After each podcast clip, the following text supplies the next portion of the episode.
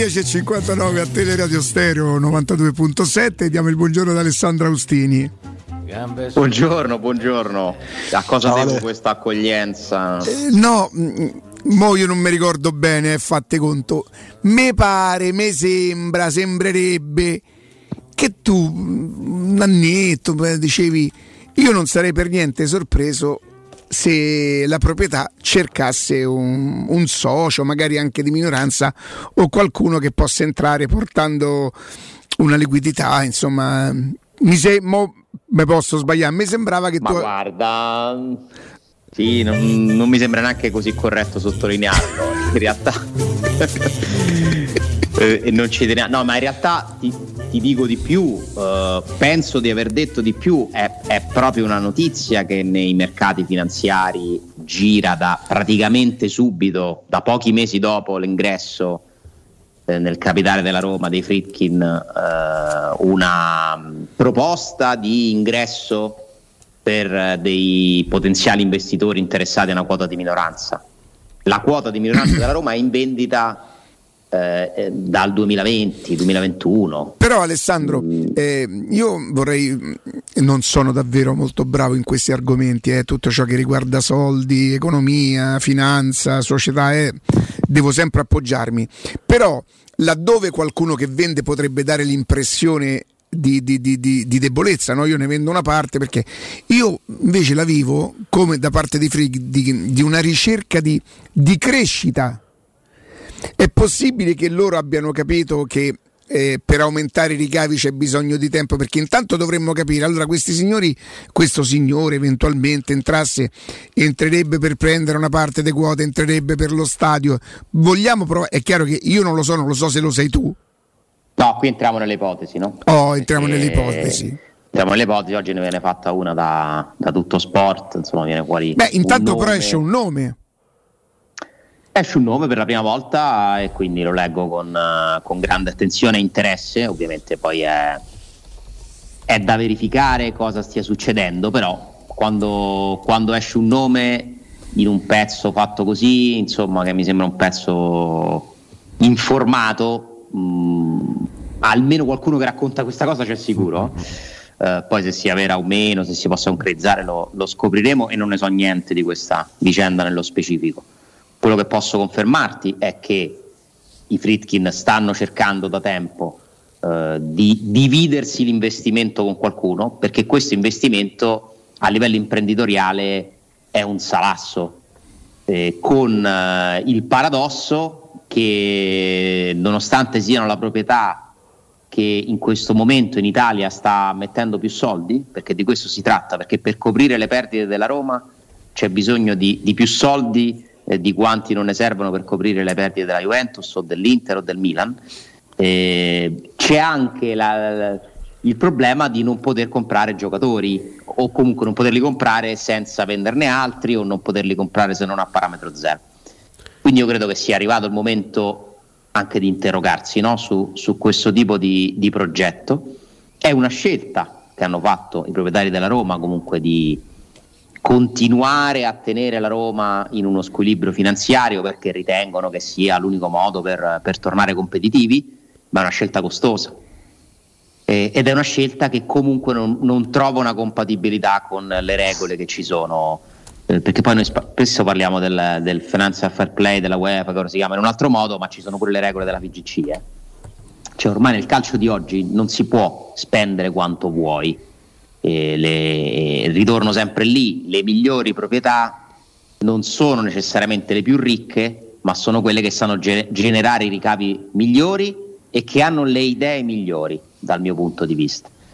Ora, è giusto dire, sottolineare quello che, che, hai detto tu, non è un segnale di debolezza, secondo me è, un, è una normale opzione sul tavolo eh, che ha molta logica perché io non posso credere che questi signori per quanto siano ricchi siano venuti qui a spendere i loro soldi mh, all'infinito e, e, soprattutto al momento per provare a tornare in Champions al terzo anno di gestione.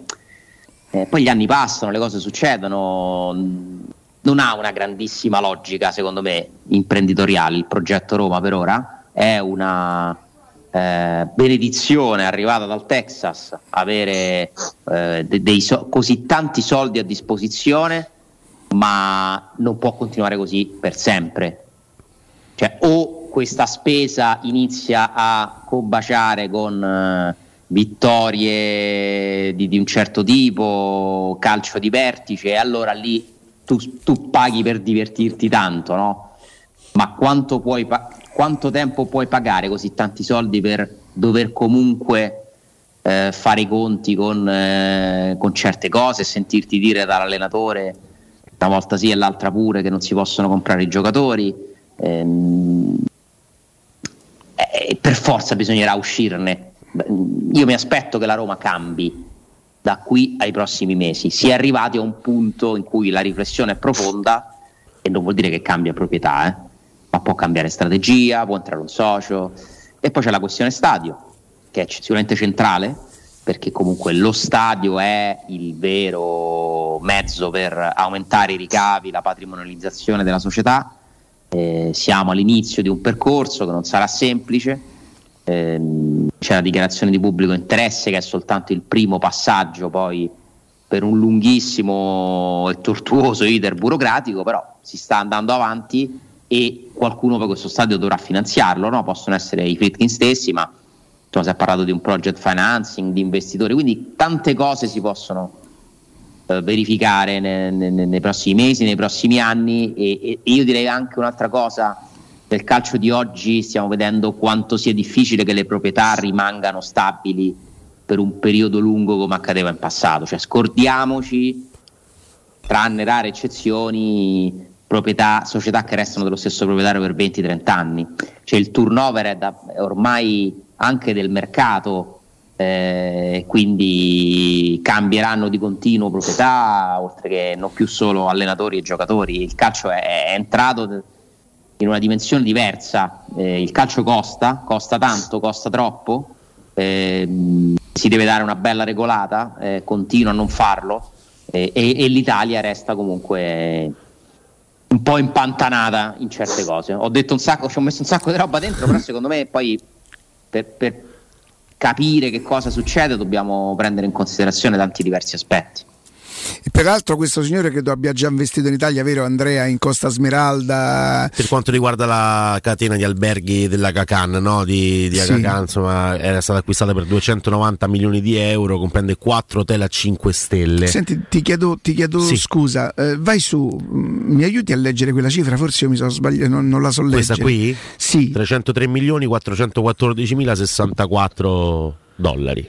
Ma diciamo. 303 milioni di dollari patrimonio pubblico. Che vuol dire? Che è quello che viene dichiarato ovviamente, no? il patrimonio pubblico, reso pubblico proprio di, di, Tom Barrack. Siamo su un market screener che eh, parla eh, dei leader eh, della finanza. No? Perdonate la mia ignoranza, è meno, cioè non è manco un miliardo.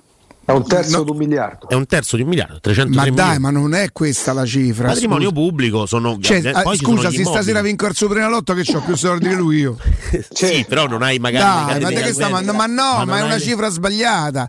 Non possono anche essere 303 miliardi, però, vero? No, eh. No, letto così no, perché io prima leggevo dico ma sono 303 milioni. No, Dai, però, è, un dato, è un dato. Però ci sono gli investimenti, ci sono le proprietà, ci sono le, cioè è, è, um, il patrimonio. Ah, questo è quello che c'ha fre- de, de fresco. Eh, de, fre- sì, de, de, cash. cash. Adesso non so se è cash, però insomma, diciamo, questo è quello che è stato reso pubblico. Secondo me è un dato sbagliato cioè con queste cifre non entri manco su. Beh, però sei, sei, uno che comunque fa investimenti immobiliari, cioè di, di, di mestiere. Lui, per esempio, Io però questa cosa. Neverland, mm. no? il ranch di Michael Jackson ah, è, suo, okay, okay, okay, è un suo possedimento. La Roma la può comprare soltanto qualcuno di molto ricco. Eh?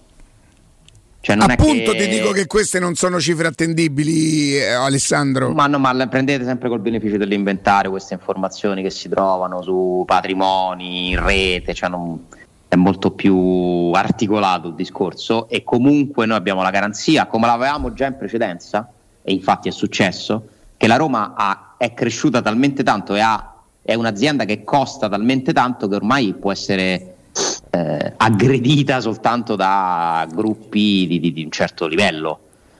Eh, mi dirai che chi dovesse interessarsi alla Roma, se la vuole comprare, se vuole comprare la maggioranza rischia di non dare neanche un centesimo ai Fritkin, nel senso che se tu ti accolli quello che c'è da ripianare, cioè sapete che stata, la, la, Roma è stata valutata 591 milioni, no? prendiamo l'ultimo passaggio di proprietà che non è neanche così vecchio, eh, è di neanche tre anni fa. 190 eh, a Pallotta? 199 a Pallotta e il resto è stato messo e, e già superato abbondantemente con tutti gli altri investimenti perché c'è il debito da scalare. E quindi, tra l'altro, anche l'operazione che è stata fatta per abbassare la cifra del bond, no? è stato chiuso un bond, rimborsato un bond e ne è stato collocato un altro, potrebbe essere un'operazione in vista di, perché comunque abbassi quello che è il debito della società. E, e comunque le trattative si fanno su quanto vale tutto. E c'è un altro aspetto, la Roma non è più una SPA, la Roma è una SRL e tutte le società del gruppo S Roma sono diventate, sono state trasformate in SRL, quindi non si parlerà più eventualmente di vendita di azioni ma di quote. Cambia più a livello formale, però anche questo lo dobbiamo considerare, l'uscita dalla borsa. Cioè, mi sembra evidente che ci sia un lavoro che dura da diverso tempo per sistemare la struttura della Roma anche in vista di ulteriori operazioni. Ehm, quindi tu comunque dal prezzo che verrà eventualmente calcolato quando mai i Fritkin vorranno mettere, decideranno di vendere una quota o la Roma, poi dovrai scalare i debiti. E, e, non solo i debiti, perché se tu prendi una società che già sai oggi a gennaio che al prossimo 30 giugno perderà altri 200, io non lo so quanti ne perderà, adesso qui non ci sono ancora stime, poi non abbiamo neanche la semestrale, figurati, sarà un calcolo molto complicato, ma non mi sembra che siano successe cose tali per cui la perdita dell'anno scorso sarà molto ridotta quest'anno, eh? anche perché non giochi la Champions sì, hai un po' hai venduto qualche giocatore, eh, ma ne hai presi altri che non guadagnano poco. Io penso che siamo sempre in quell'ordine lì, quindi tu non solo devi coprire i debiti che già hai, le perdite che devono essere ripianate, ma devi anche calcolare che comunque ci sarà una nuova perdita, no? Quindi è lì che poi si fa il conto su quanto cash va dato a chi vende. E ripeto, ci stiamo avvicinando a a quel punto in cui addirittura non dico che te la prendi gratis, perché non è gratis, ma devi mettere talmente tanti soldi da qui ai prossimi anni che chi esce lo liquidi con poco, forse anche meno di quei, non lo so, insomma sono calcoli impossibili, perché magari potrebbero dire Fricchi no, adesso la Roma vale un miliardo e mezzo e allora ce ne sono come di soldi per loro. La Roma con Murigno, con Dybala. No, vabbè, ma non... No? No, figure, ma non, non, sono due contratti per quanto di stelle internazionali come Mourinho soprattutto, di Bala a far salire di centinaia di milioni il valore della società. Non è così. Non è che, mm, cioè un pochino può spostare, ma non ti credere. Ma mm, la Roma è una società che non funziona dal punto di vista delle, degli equilibri eh, economici e finanziari. Eh, ti compri una società dove devi mettere 20-30 milioni al mese, 15, 10, ce l'abbiamo visto. Eh, questo conta nel prezzo, eh. Però Alessandro, perdonami. Tu, come se ti compri una casa che ha una rata di condominio di 2000 euro al mese. No, certo. Eh, come fai a non considerarli quando vai a comprare la casa? Se devi comprare la casa, però. Cioè, se devi comprare la casa, la, magari devi comprare una stanza. Eh, la carriera di Tom Barrack parla di, di altro, sì, sì. no? Cioè, parla di no, no, no. investimenti immobiliari, hotel, Neverland di Michael sì, Jackson, insomma. Investi quindi... oggi in cosa? Nel senso, non mi sembra che chi compra una quota della Roma oggi, io sto ragionando con voi, eh? Sì, sì, sì, certo. non so nulla di questa eventuale trattativa vado con la logica, insomma ormai ne ho, ne ho Beh, abbiamo preso un una notizia e, e, la stiamo commentando, cioè non, è chiaro che sa, sappiamo tutti molto poco di questa cosa. Eh, per me questo è un Io nome peraltro nulla. Cioè, no, no, no, no, no, no, no, no, lo confermo anch'io e ammetto purtroppo la mia negligenza, io non conoscevo neanche, magari questo è un nome che circola negli ambienti Ma io, io, faccio yoga. No, ma non lo conoscevo neanche io, me l'ero perso. Se fa yoga, non è che può. Eh. Ma non li puoi conoscere tutti, è impossibile. Ma sai quanti imprenditori americani esistono che stanno nel mondo dello sport o che ci vogliono entrare? Non, non li puoi conoscere, cioè, devi, devi, essere in un certo settore. Noi non lavoriamo nelle banche d'affari, eh. non siamo tenuti a conoscere. Secondo me non abbiamo nessun. Eh, nessun rimprovero da farci. Eh. Poi, se uno si era studiato la storia del PSG, magari gli poteva rimanere in mente questo personaggio. Uh, però dico, chi investe è perché immagina di guadagnare qualcosa. Ovvio, no? Cioè, concetto certo. base. Cioè, se tu oggi prendi una quota della Roma, devi teoricamente poi partecipare anche agli aumenti di capitale. Cioè, mi sembra che chi entra alla Roma oggi deve contribuire a delle spese. Oppure c'è la questione stadio. Allora, ecco. quello è un altro discorso. Mm. Quello è un altro discorso perché c'è un progetto a parte dove tu puoi comunque entrare e avere quindi un valore per te.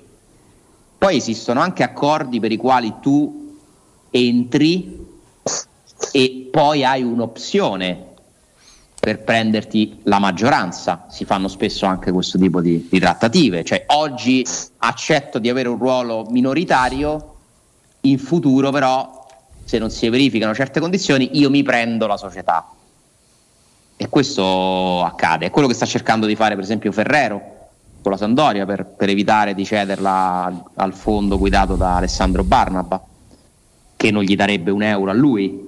Eh, lui sta cercando di avere un finanziamento da, dalle banche, dagli investitori privati, eh, per restare comunque formalmente il proprietario e magari cercare un acquirente che paga anche lui. Sono situazioni completamente diverse e imparagonabili eh, è successo, sappiamo, al Milan, dove la, la, misteriosa proprietà cinese aveva dato impegno poi le azioni ad Elliott che si è preso il Milan. Il, le azioni dell'Inter sono impegno a un altro fondo che è Oct3. Eh, ormai è sempre più oh, il calcio dei fondi che arrivano quasi sempre dagli Stati Uniti nella maggioranza dei casi. Adesso, insomma, poi questo articolo che avete letto riguarda un'altra notizia comunque importante, l'Udinese sta per passare di mano eh, a un fondo americano, diventa l'ennesima società italiana che finisce in mani americane e di un fondo, quindi quella è la direzione.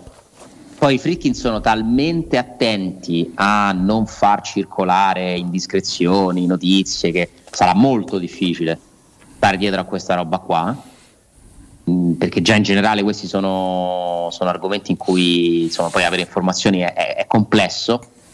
Ovviamente io appena dovessi sapere qualcosa in più sarò qui con voi certo, a, certo. a raccontarlo, discuterlo. Alessandro, ehm, è il calcio che produce questa roba, però insomma noi della Roma siamo anche abbastanza bravi a cavalcarle e queste, queste cose ehm, le persone che vogliono bene a, a Zagnolo sono scese in campo difendendolo. Difendendolo da che cosa però onestamente? Da, da qualche fischio mh, più dettato dal malumore che... Da che cosa esattamente? Allora, arrivando allo stadio domenica abbiamo tutti ascoltato, letto una frase di Diaco Pinto che insomma, detta così ha creato un po' di, di, di, interrogativi perché è stato chiesto come sta Zaniolo e lui ha detto, mi, ci ha riferito che ha avuto un'influenza intestinale, l- domani lo visiteremo e vediamo. E nella nostra malizia, no? siamo andati subito a pensare che fosse un, un messaggio al giocatore, cioè come a dire ci ha detto che, ma noi non lo sappiamo se è vero. In realtà insomma, come sai, Riccardo, ci abbiamo subito provato a capire sì. se ci fosse un, un, problema, un caso, se questa fosse una frecciata al ragazzo, e a quanto pare no. A quanto pare no. E tanto ieri a Trigori, a Zaniolo, però lui è un giocatore diverso. È un giocatore cui, la cui importanza mediatica continua a essere superiore, secondo me, a le, le cose che fa in campo, ma non perché non, non sia un giocatore forte, ma perché non riesce a esprimere da tempo quello che è il suo talento, ma Zaniolo resta uno che fa parlare di sé. E, e, forse questo potrebbe essere il suo grande problema in fondo, eh? cioè l'immagine mediatica di Zaniolo è più grande della sua carriera al momento. a me sembra abbastanza, abbastanza evidente, cioè sta rischiando di entrare in quella spirale che poi ha riguardato diversi giocatori, per i quali a un certo punto si parla più delle cose fuori dal campo che di quelle in campo. Non perché lui stia facendo cose sbagliate fuori dal campo, ma perché mi sembra che ci sia sempre un chiacchiericcio esagerato su tutto quello che lo riguarda, eh, un interesse quasi morboso e, e, lui ancora non mi dà l'idea di essere un ragazzo con le spalle larghe, no? Zanolo è sempre un ragazzo del 99 eh, che vive in una città particolare, eh, che sa di poter andare a giocare altrove, magari da anni gli dicono ti vuole quello, ti vuole quell'altro. Uh, non mi sembra particolarmente sereno in questo momento quando gioca mm, e quindi è in una fase molto delicata della sua carriera. Questo episodio di domenica potrebbe benissimo essere un non episodio, eh, però insomma eh, ci, ci conferma che ogni volta che c'è lui di mezzo ci si costruisce sopra qualcosa di più.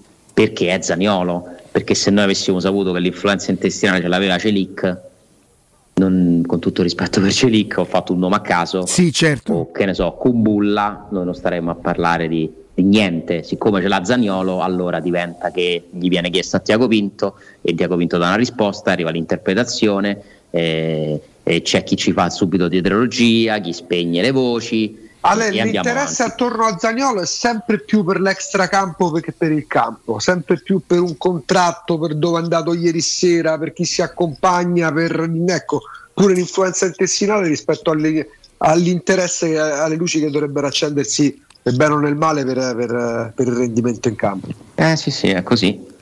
Infatti non va bene questo. Perché il ragazzo perché... non è strutturato. Mm. No, lui non è strutturato, chiedo scusa, non ha una struttura intorno, è tutto molto più grande di lui. È tutto molto più grande di lui che nonostante tutto c'ha sempre 24 anni. Eh, c'ha un, un, un babbo impegnativo, impegnativo che molto spesso parla per bocca del figlio. Molte delle cose che vengono attribuite a Zagnolo molto spesso sono considerazioni del babbo che comunque chiunque abbia il numero del telefono, oddio, chiunque forse no. Babbo Molti... è anche romano, non è solo toscano, quindi? Beh, non so. Babbo è un termine che quando babbo si, lo usi? Si per, per, non ho mai chiamato mio padre babbo, però ne, ne, se devo raccontare di un papà mi viene da dire babbo, sì. È molto toscano, babbo babbino. Soprattutto sotto Natale, però magari cioè, lo dico. Ah, eh, per, in quel periodo là lo dici di più, diciamo, anche sì. a Roma eh, ha un papà insomma che chiunque molti di quelli che hanno il telefono se, se chiamano la chiacchierata ci sa la fanno e il procuratore che è sicuramente una persona per bene rischia di essere un pochino oddio non devo mancare di rispetto a nessuno. La premessa è che è una persona estremamente per bene considerato dal calcio una persona per bene. Insomma io credo che quel signore Vigorelli ha avuto calciatori davvero molto molto importanti è vero che il tempo passa un pochino per tutti, il calcio eh, è una centrifuga, va a 2000 all'ora. Io credo che Zagnolo dovrebbe avere una struttura più importante dietro. È, una, è una considerazione. Soprattutto in una città come Roma. Assolutamente sì, è una considerazione personale, complicata. la dico con molto rispetto per tutti i personaggi che gravitano intorno a. Guarda, a... io so che Vigorelli ha provato nel tempo ad affiancare delle persone, a dedicare delle persone del suo staff proprio a Zagnolo perché ha capito, poi Vigorelli non vive a Roma, credo che viva a Milano o comunque mh, nel nord Italia, e ha provato, ha capito che c'è bisogno di una presenza fissa accanto a questo ragazzo che come dici tu poi vive in una famiglia a sua volta un po' particolare no? in quelle che sono state le esternazioni. Eh, io non voglio commentare perché non conosco la famiglia di Zaniolo, quindi non mi voglio assolutamente permettere di dare giudizi di alcun tipo. Eh, però la famiglia di Zaniolo è entrata nelle cronache. È successo, no? In, in varie circostanze che si è parlato del babbo, della mamma, eh, non solo del procuratore. È una famiglia presente nel, nel romanzo di Zaniolo pubblico.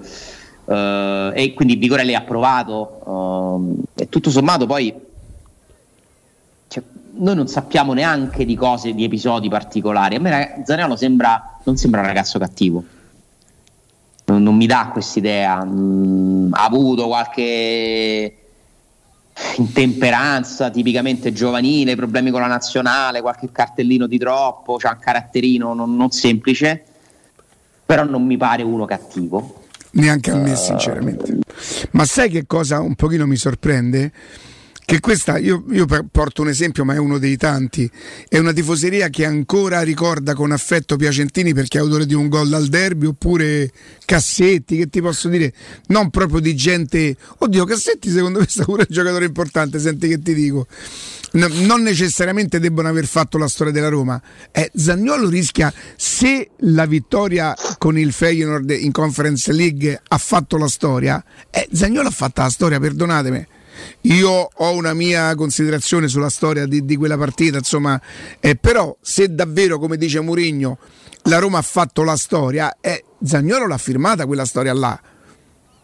Ora io eh, capisco. Non gliela può togliere nessuno. Oh, io capisco pure che i tifosi non hanno l'obbligo di essere coerenti. Noi sì dietro al microfono sì, ma i tifosi, io sono uno di quelli che, che, che, che pensava che Del Vecchio era una pippa, esagerando, eh? e poi quando segnava saltava un piede a fenomeno, la gente mi sputava vicino di quante vergogne, capito? Quindi non, non, il tifoso non ha l'obbligo di essere coerente, di ricordare, poi la riconoscenza non esiste eventualmente nella vita, figurate se poi esiste nel calcio, però mi sembra che... Boh, Boh. Eh, Poi posso parlare. Però andare... io dico anche un'altra cosa: nello specifico, se tutto fosse nato questa sorta di piccolo malumore da Roma a Genova, allora si poteva evitare.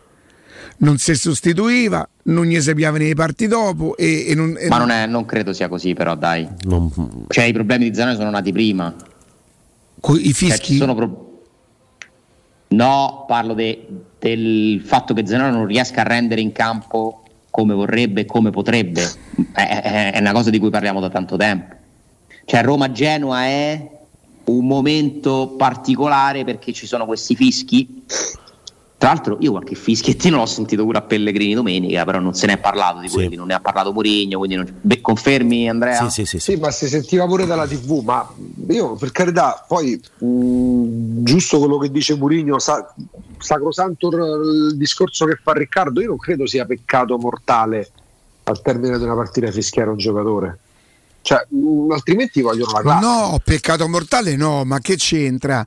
Eh rischia di essere magari nel caso di Zagnolo appena appena appena ingeneroso perché sì è vero non riesce però non riesce a esprimere quello che vorrebbe non puoi dire e lo dice anche Mourinho non puoi dire che è un lavativo è uno che si tira indietro no, è uno quindi i fischi generalmente mh, prevedono o, o, riguardano un cattivo comportamento, qualche dichiarazione sbagliata.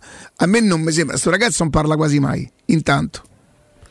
Lo trovo leggermente, però, oh, voglio dire, due giorni di riposo di, è un argomento così lo trattano. Nel lo frattempo, Alessandro, essere... andiamo in pausa, però è nata la nuova coppia dei gemelli del gol.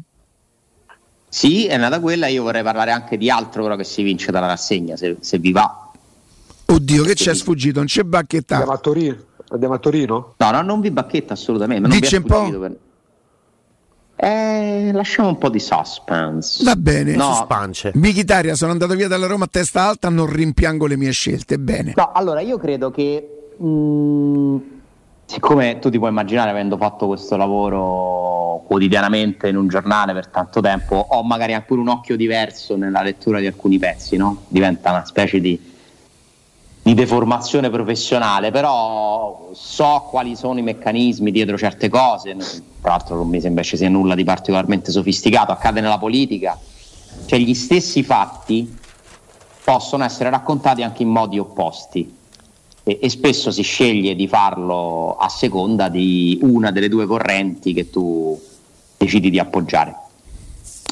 E mi pare evidente che in questo momento ci sia nella Roma una doppia corrente.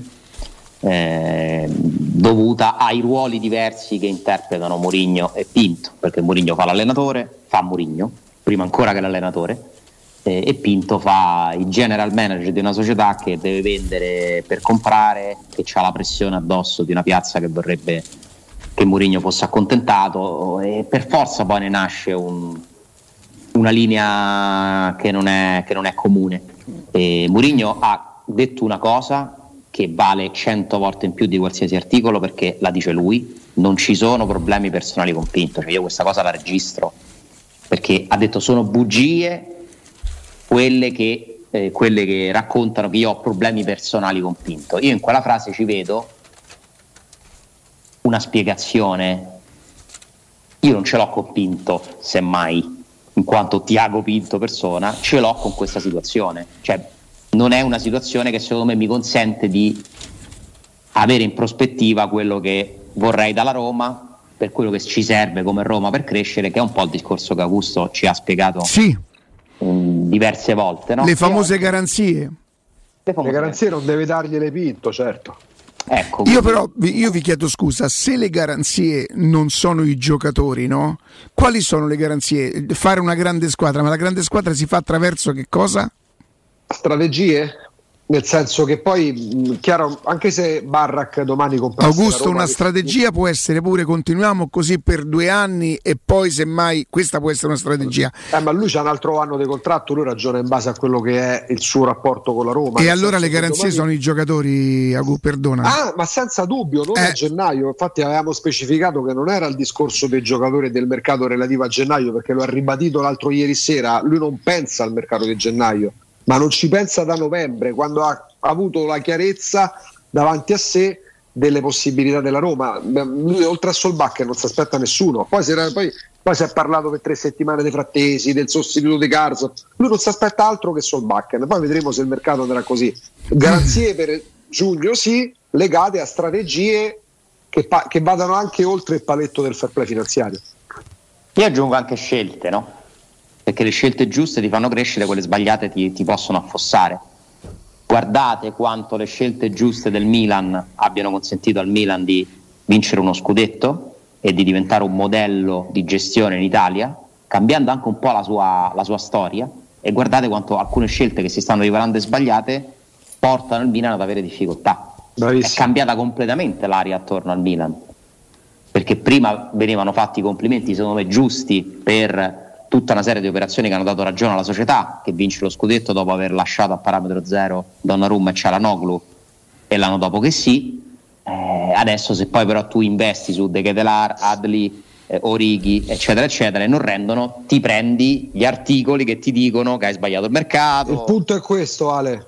Eh, nel quindi... momento in cui il Milan investe come una società che spende tanti soldi per un giocatore si becca le critiche. Quando invece fa delle scelte legate a delle idee si becca gli applausi. Perché quelle idee erano giuste e magari qualcuna si sta rivelando sbagliata a delle nuove idee, perché è più difficile secondo me confermarsi che vincere. Cioè io già vi dico oggi che per me è difficilissimo per il Napoli l'anno prossimo fare un campionato positivo.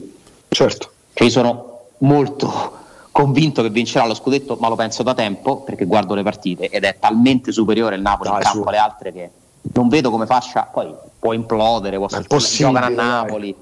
Mi pare molto complicato, ma già oggi so che tutto quello che succederà dopo l'eventuale scudetto renderà complicatissimo per il Napoli confermarsi, perché è così, il calcio si vive di momenti e di situazioni, poi magari saranno bravi ne vincono 5 di fila.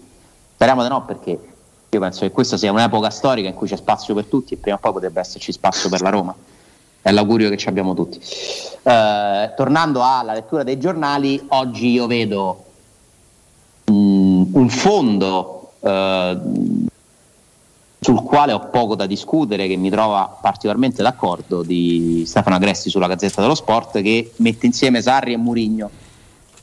Perché Sarri e Murigno sono accomunati in questo momento da, da una cosa molto simile, cioè Tare dice non è assolutamente un miracolo andare in Champions e Sarri va a rispondere non sono d'accordo con io sono un uomo libero, un pensatore libero e dico la mia, per me invece è molto difficile. Tiago Pinto dice bisogna andare in Champions, Bonigno dice non gli rispondo. ma fa capire che, senza dirlo come Sarri, no? secondo me è anche condivisibile, cioè io la condivido. Mm, a me non piacciono gli allenatori che mettono le mani avanti in generale. No? Beh, finisce col dire del resto basta guardare la classifica attuale e, e, e tutto sommato ha un senso, no? Sì, che si punti. possa competere. Poi arrivarci è chiaro che, che, è un'altra cosa, la differenza la farà una partita sbagliata, un rigore concesso o non concesso, un gol mangiato. Ma che la Roma è lì. Andare, eh, ma e se ci può andare la Lazio, non ci può andare la Roma? Non scherziamo, no? Certo. Però secondo Sarri alla Lazio serve un miracolo. Secondo Mourinho non c'è una sua dichiarazione precisa sulla Champions, ma mi pare di capire che lui lo considera comunque un obiettivo complicato. No? Cioè non, secondo me a Mourinho dà fastidio che la società abbia detto in un'intervista sempre alla Gazzetta dello Sport che bisogna andare in Champions, cioè che l'obiettivo è quello. Cioè Beh, perché nel caso in cui non ci andasse sarebbe una sorta esatto. di obiettivo eh, mancato, no? È tutto molto semplice poi nelle, nelle spiegazioni. Cioè, e poi c'è Capello, Alessandro, che ci insegna eh. che cosa? No, poi c'è Capello che dice al Corriere dello Sport che mi sembra che in questo periodo non, non, spero di non fare un torto a nessuno però mi pare chiaro che abbia una linea più vicina all'allenatore no? che alla società in questo momento qui che c'è poco da fare per vincere servono i campioni. E quindi è un supporto alla teoria di Mourinho. Tutto questo è un lavoro giornalistico per carità ma io ci vedo chiaramente sempre sullo sfondo la stessa cosa cioè questa dialettica un pochino in contrapposizione fra due anime della Roma. E questo non so quanto ci accompagnerà. È interessante da giornalista perché appunto no, mi sembra quasi che la Roma diventa un partito politico un governo dove, dove si può raccontare le verità da una parte o dall'altra e si possono dire cose opposte stessa, sullo stesso argomento. Una ventina d'anni fa una cosa del genere, contrapposizione, poi può essere pure interessante, no? pure figa volendo, eh, tra due quotidiani con questo nome avrebbe spaccato la città in due probabilmente. Si parlerebbe d'altro Beh, forse. Vent'anni fa i quotidiani erano più importanti. Eh. Eh, Beh, adesso troppo. ci stanno altre realtà che ti raccontano la verità. Eh. Cioè? Aspetta. Twitch dici? Ma Twitch, Twitter, Instagram, ti alzi la mattina e ti scrivi Riccardo Angelini, geometra. Lo dice uno che sulla carta d'identità ha scritto, però, ha scritto attore. Ma io penso che ognuno deve giustamente seguire colui di cui si fida, cioè, nel senso poi adesso la comunicazione ti, ti dà mille opportunità in più, la nostra trasmissione vostra alla quale mi invitate, scusa Riccardo, non mi voglio prendere la radio, si può ascoltare. Tanto oramai uno di più, uno di meno. Dici sai. Sì, infatti. si, no, la, la, la comodità del podcast, che è un, uh, insomma, uno strumento molto utilizzato da sempre di più e da diversi anni, no? si può mm-hmm. sentire da dovunque, in qualsiasi momento. Eh, figurati, tutto è cambiato. Prima hai sentito che hanno detto alla radio, se non avevi sentito, non, non cioè ti dovevi accontentare del racconto no? di qualcuno che era all'ascolto. Eh, la, Ale, rimane giornata. anche il fatto che ci sono diversi siti che eh, riassumono un concetto molto spesso viene riassunto anche per quello che si è capito e non per quello che si è detto e tanta gente c'è riportato di quarta mano fa delle deduzioni però chi se ne frega dai Alessandro grazie Grazie a voi. A domani, Ciao, a domani Alessandro, grazie. Ciao.